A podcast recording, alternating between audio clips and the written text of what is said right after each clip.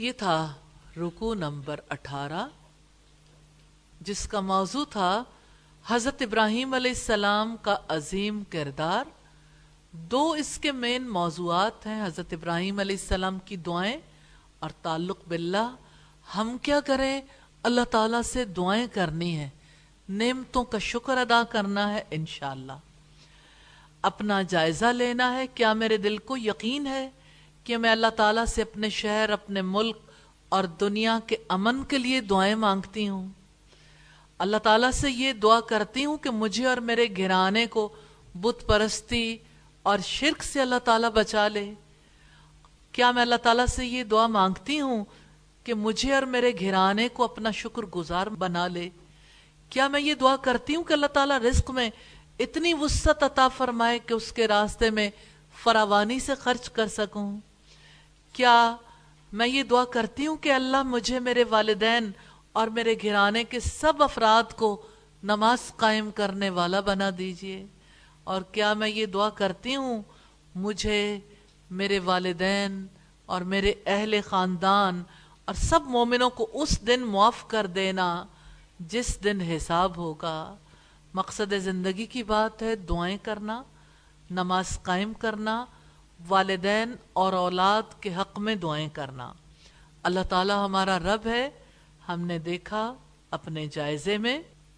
اللہ تعالیٰ درگزر کرنے والا مہربان ہے۔ وہ جانتا ہے جو کچھ ہم چھپاتے ہیں اور جو ظاہر کرتے ہیں۔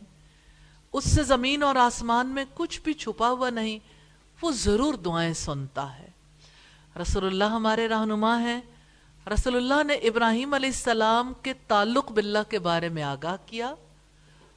اولاد اور والدین کے حق میں دعائیں کرنا سکھائیں، نماز قائم کرنے سکھائی، کامیاب لوگوں کے رویے ہیں، امن کی دعائیں کرنا، اولاد کے لیے شرک سے بچنے کی دعائیں کرنا، انبیاء کی پیروی کرنا، نماز قائم کرنا، اولاد کی شکر گزاری کے لیے دعائیں کرنا، اولاد کے نماز قائم کرنے کی دعائیں کرنا، والدین کی معافی کی دعائیں کرنا ناکام لوگوں کے رویے بوتوں کی پرستش کرنا، رسولوں کی نافرمانی کرنا۔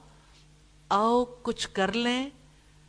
اللہ تعالیٰ سے دعائیں کرنا سیکھنا ہے انشاءاللہ۔ اور اللہ تعالیٰ کی نعمتوں کا شکر ادا کرنا ہے۔ منزل ہے کہاں تیری؟ کیا میں نے سیدنا ابراہیم علیہ السلام کے تعلق باللہ کے بارے میں جاننے کا ارادہ کر لیا ہے؟ کیا میں نے والدین اور اولاد کے حق میں دعائیں کرنے کی ضرورت کو سمجھنے کا ارادہ کر لیا ہے؟ کیا میں نے والدین اور اولاد کے حق میں دعائیں کرتے رہنے کا ارادہ کر لیا ہے؟ کیا میں نے نماز قائم کرنے کے لیے دعائیں کرنے کی ضرورت کو سمجھنے کا ارادہ کر لیا ہے؟ یا اللہ اچھے ارادے کرنے کی بھی توفیق دینا اور عمل کرنے والا بنانا۔